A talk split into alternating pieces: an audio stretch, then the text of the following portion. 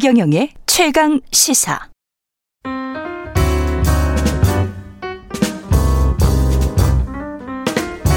네, 더 나은 미래를 위해서 오늘의 정책을 고민합니다. 김기식의 정책 이야기 식센스.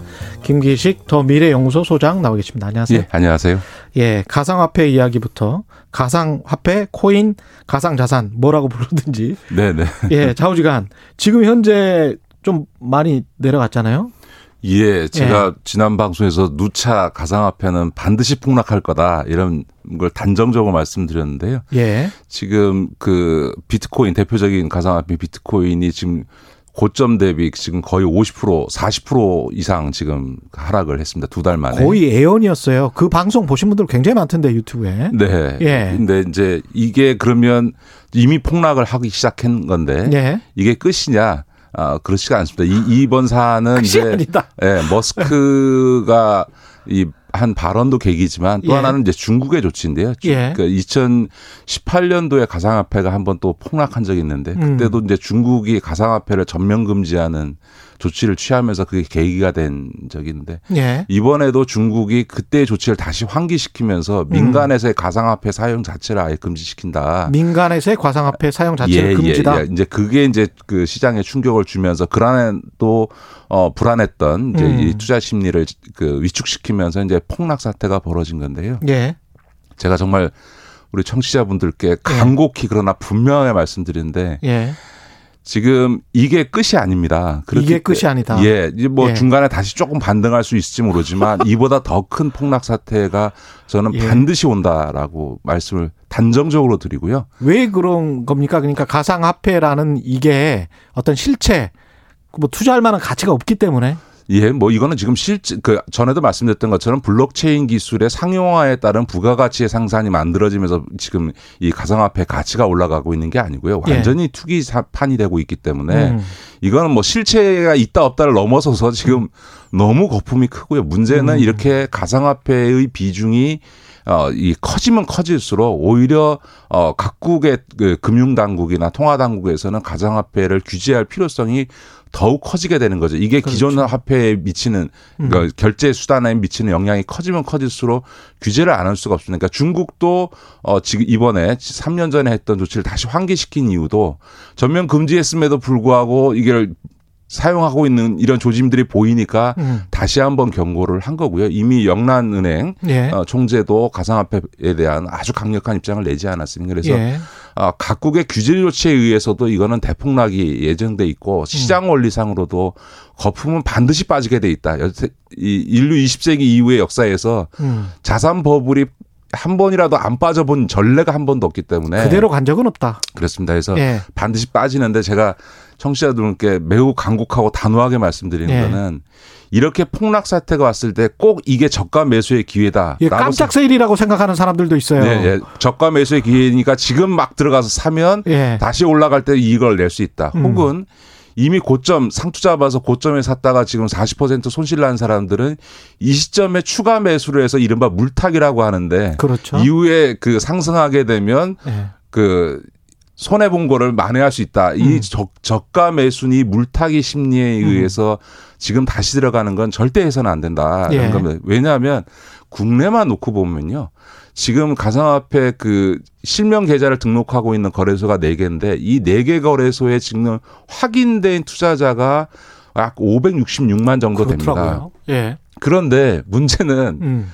올 4개월 동안 400만 명이 한 달에 100만 명씩 들어온 겁니다. 아, 그렇구나. 그러니까 작년까지는요. 작년 예. 10월까지는 한 달에 만 몇 명 정도가 들어왔는데요. 예. 작년 11월부터 10만 명 이상씩 들어오다가 올해 1월부터 이게 30만 그다음 80만 하더니 지난 4월 달에는요. 예.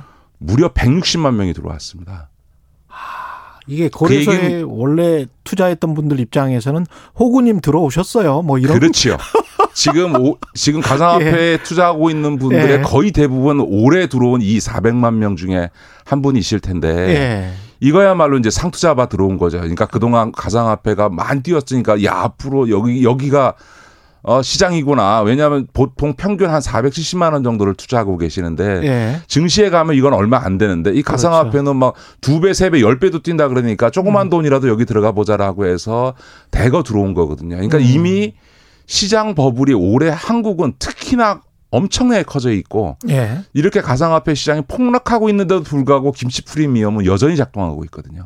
아, 그래도 김치 프리미엄이 있군요. 이렇게 그렇죠. 폭락한 가격이. 오히려 이 폭락장에서 김치 프리미엄 때문에 하- 똑같은 비- 가상화폐 비트코인도 한국에서의 가격이 미국에서 가격보다 높게 설정돼 있습니다. 지금. 예. 그러니까 이런 판에 지금 저가 매수 기회다 물타기 하겠다고 추가 매수를 하는 일은 음.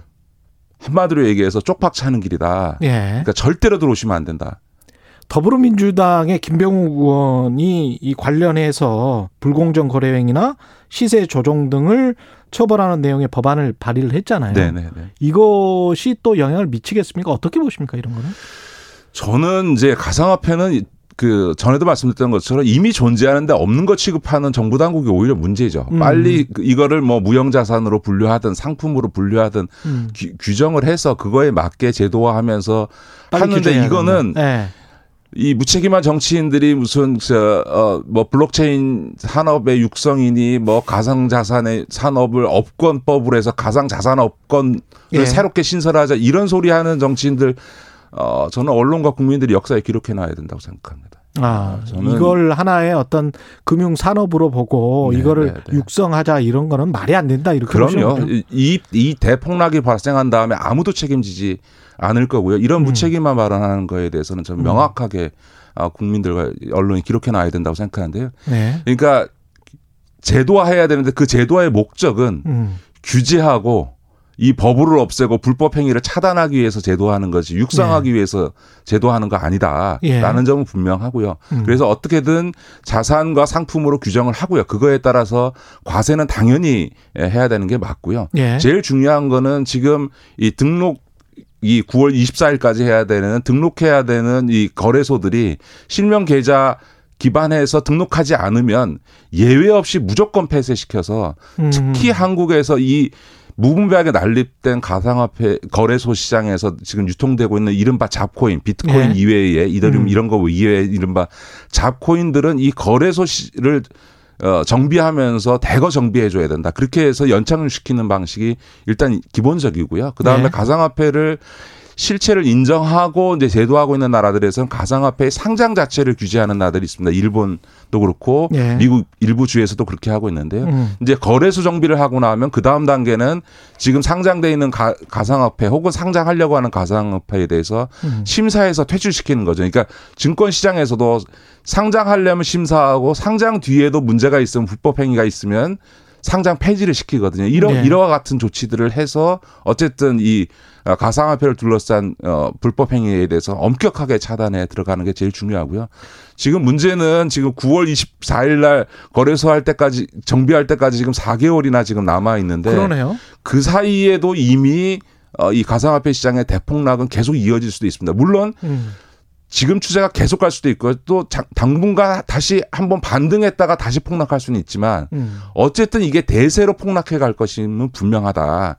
그 한쪽에서는 뭐 이렇게 꼬실 거 아니에요? 그 이게 제도권화되고 그러면 네. 이게 안정적으로 우리가 거래를 할 수 있기 때문에 네, 이게 네. 훨씬 더 나은 거야. 네, 네, 그러면서 이제 우리를 인정할 수밖에 없을 거야. 네, 네. 이런 식으로 이제 부추기는 세력도 예, 있잖아요. 가상화폐가 다 없어지지 않습니다. 저는 음. 다 없애라는 건 아닙니다. 아마 이제 이렇게 정비를 해가게 되면 이른바 자코인들 대부분이 정리가 되고요. 예. 몇개 정도의 이제 가상화폐가 남아서 그게 인정될 텐데 물론 그것의 가치가 지금처럼 이렇게 부풀려질 리는 절대로 없는 거죠. 한번 상기를 해보십시오. 이게 음. 2018년도에 가, 저 비트코인이 폭등했다고 하는데 400만 원대였는데 맞아요. 지금 예. 무려 8천만 원대까지 갔었으니까 음. 20배 가까이 한 15배 가까이 뛰는 거거든요. 예. 이게 불과 3년 만에 예. 이게 있을 수가 없는 거죠.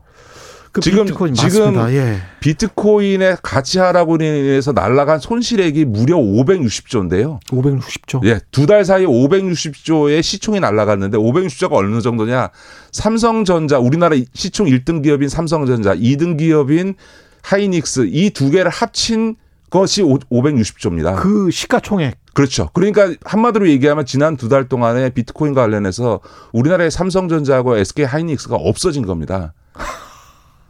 그러니까 이, 이런 투 이런 투기판은 음. 20세기 이후에 진짜 없었고요. 이 기업들은 그리고 1년에 수십조 원씩 버는 기업들이죠. 그렇죠. 그런 게 없어진 거예요. 예. 그러니까 이, 이 투기는 거의 17세기 네덜란드에서 이뤄진 튤립 투기하고 똑같습니다. 튤립 한 송이가 집 한 채 값을 기록했던 이 역사적으로 황당했던 사건에 거의 버금가는 수준의 지금 음. 자산 버블이 발생하고 있다라고 예. 하는 점에서 지금 이 비트코인 가상화폐 이 시장에는 음. 하여간에 절대로 어, 저가 매수다, 음. 어, 이 손실 만회용 물타기다 이렇게 해서 추가 매수 들어가는 일을 절대 하지 마십시오. 그 정치인들도 너무 포퓰리즘적으로 접근하지 말라 그런 말씀이신 것 같습니다. 그러니까 2030 보고 이 네. 지금 비트코인 시장에 굉장히 민감하고 자- 가상화폐 시장에 이, 그렇죠. 거에. 과세하는 거나 규제하는 거에 대해서 민감한데 음. 그러면서 2030을 이해하자라고 하면서 지금 가상화폐 육성인이 이런 얘기를 하는 거는 예. 한마디로 얘기하면 좌절한 청년들 보고 예. 라스베가스 카지노판에 가서 너 한번 돈 땡, 슬롯머신 땡겨서 돈 벌 수 있으면 벌어봐라. 예. 뭐 라스베가스 미국 여행상 가보신 분 중에서 네. 음. 카지노 판에서 10달러, 20달러 갖고 하든 100달러 갖고 하든 돈 버는 사람이 몇 명이나 되겠습니까? 그렇죠. 아, 10만 명에 한 명이나 될까 말까 그렇죠. 하는 일인 건데요. 예. 이 좌절한 청년들 보고 도, 도박판에 가서 한, 한번 땡겨봐라. 예. 이것도 산업일 수 있어 뭐 이러면서 이렇게 얘기하는 예. 건요. 전에도 말씀드렸잖아요. 2006년도에 바다 이야기 규제하자 그러니까 음. 대한민국의 미래인 거- 게임 산업 규제하면 안 된다고 했던 정치인들하고 똑같은 소리 하고 있는 겁니다. 알겠습니다. 이재용 사명 관련해 가지고 계속 꾸준히 이야기가 예, 나오고 있고 방금 전에 이제 이광재 의원과도 어, 인터뷰를 했는데 여당 내에서도 뭐 팽팽하다 이렇게 네, 네. 묘사를 하더라고요. 어떻게 네. 보십니까? 참 대단하죠. 아, 저는 한편에서는 참 삼성의 대단, 대단한 예. 게 지금 이재용 부회장이 구속되어 있고 예. 더군다나 지금 받은 형, 양형보다 훨씬 더 큰 양형을 받을 수 있는 삼성 바이러스 분식회계로 재판받고 있고 그 다음에 저이 지금 프로포폴 투약 그렇죠. 문제로 지금 수사심의위원회에서 기소 의견이 반이 나올 정도 음. 상황에서 지금 그것도 기소를 앞두고 있는 이 마당에 음. 구속되자마자 다음 날부터 사면론을 띄우기 시작 해서 어 지금 이 언론과 지식인과 정치권이 일제히 이재용 음. 사면론을 얘기하고 있는데 삼성이 조직적으로 움직이지 않고서 어떻게 이렇게 단기간 내에 일찍 나오겠습니까? 그러니까 음. 그러니까 한마디로 여전히 우리가 세상을 움직일 수 있다라고 하는 삼성공화국적 사고를 하고 있는 거죠. 2009년도에 이건희 회장이 배임 및 조세 포탈로 어 징역 3년에 집행유예 5년을 받고 나서 딱 4개월 만에 지금 그 그때 그 당시에 특별 사면을 받았거든요. 1인 딱 한 이건희 예. 회장만을 대상으로 이명박 대통령이 음. 특별 사면을 해줬습니다. 나중에 이번에 그 이거 이명박 대통령 수사를 해보니까 이건희 회장을 특별 사면해주는 대가 대시로 미국에서의 BBK 소송과 관련해서 약 100억 대의 변호사 비용을 뇌물로 받았다. 예. 이게 확인된 거지 음. 않습니까? 이제 그런데 지금 그로부터 지금 십몇 년이 지나서 어 필칭 촛불 정부라고 문재인 정부 하에서 지금 음. 그 사면을 받아내기 위해서 지금 전방위 압박을 하고 있는 삼성도 참 대단하고요. 예. 또 하나는 거기에 부안해동해서 음. 이건희 사면해 주는 게 백신도 구하고 반도체도 산업도 발전시켜서 대한민국을 구하는 길이라고 얘기하고 있는 이 언론과 지식인들과 정치인들 저는 부끄러운 줄을 모르는다. 국민들 알기를 어떻게 알길래 이러나 이런 생각이 들죠. 예. 그 관련해서 그 늦가을쯤에 이제 가석방 그 요건이 되지 않습니까? 네, 네, 네. 제 기억으로 소장님이 그때 아마 가석방 왜냐하면 모범수 요건을 채울 거기 네, 때문에 네, 네, 네. 아마 시나리오는 삼성 쪽에서는 그렇게 생각할 것이다 이런 말씀을 하셨던 것 같은데 예. 그 그때까지 못 기다리는 거죠. 그때까지? 아, 예. 그래서 지금 11월까지는 못, 예, 못 예. 기다리겠다. 네, 네. 저는 뭐 네. 백신이나 반도체 갖고 사면해 줘야 된다. 백, 이재용이 백, 사면해 주면은 백신 구해 올 거다라고 예. 하는 건 진짜 소가 웃을 소리인 거고요. 예. 반도체도 메모리 쪽은 음. 라인 하나 까는데 10조인데요. 그거는 그렇습니다. 이미 예정된 투자에 따라서 다른 거고요. 예. 파운드리와 관련해서도 이미 투자는 예정돼 있고 음.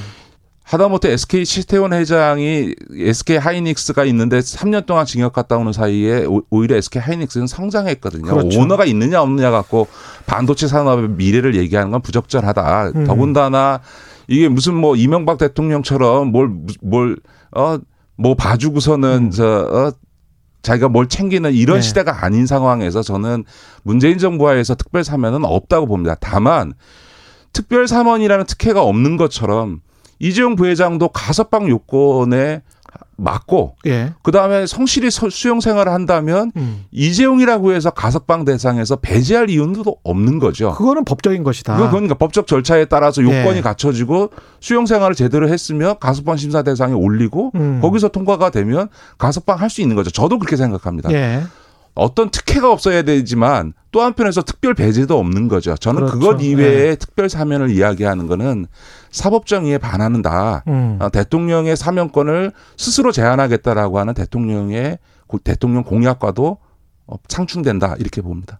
어떻게 보면 그 논리 속에 이재용 사면 논리 속에 바이든 대통령이 뭐 여기 반도체 투자를 하면 너희들은 대신에 이재용을 사면해줘라는 그런 뉘앙스까지 담겨 있는 것 같은 좀 황당하더라고요. 그건 이제 거의 소설 쓰고 있는 예. 거죠. 대한민국에서야 예. 이재용 부회장 삼성이지만 예. 미국에서 이재용 부회장 삼성은 그냥 저 그리고 그 자본주의 나라에서 아, 네. 그런 식의 거래를 시도할 리가 없죠. 예. 그렇습니다. 말씀 감사하고요. 지금까지 김기식 더 미래연구소 소장이었습니다. 고맙습니다. 네, 고맙습니다. KBS 1라디오 최경련의 최강 시사 듣고 계신 지금 시각은 8시 47분으로 향하고 있습니다.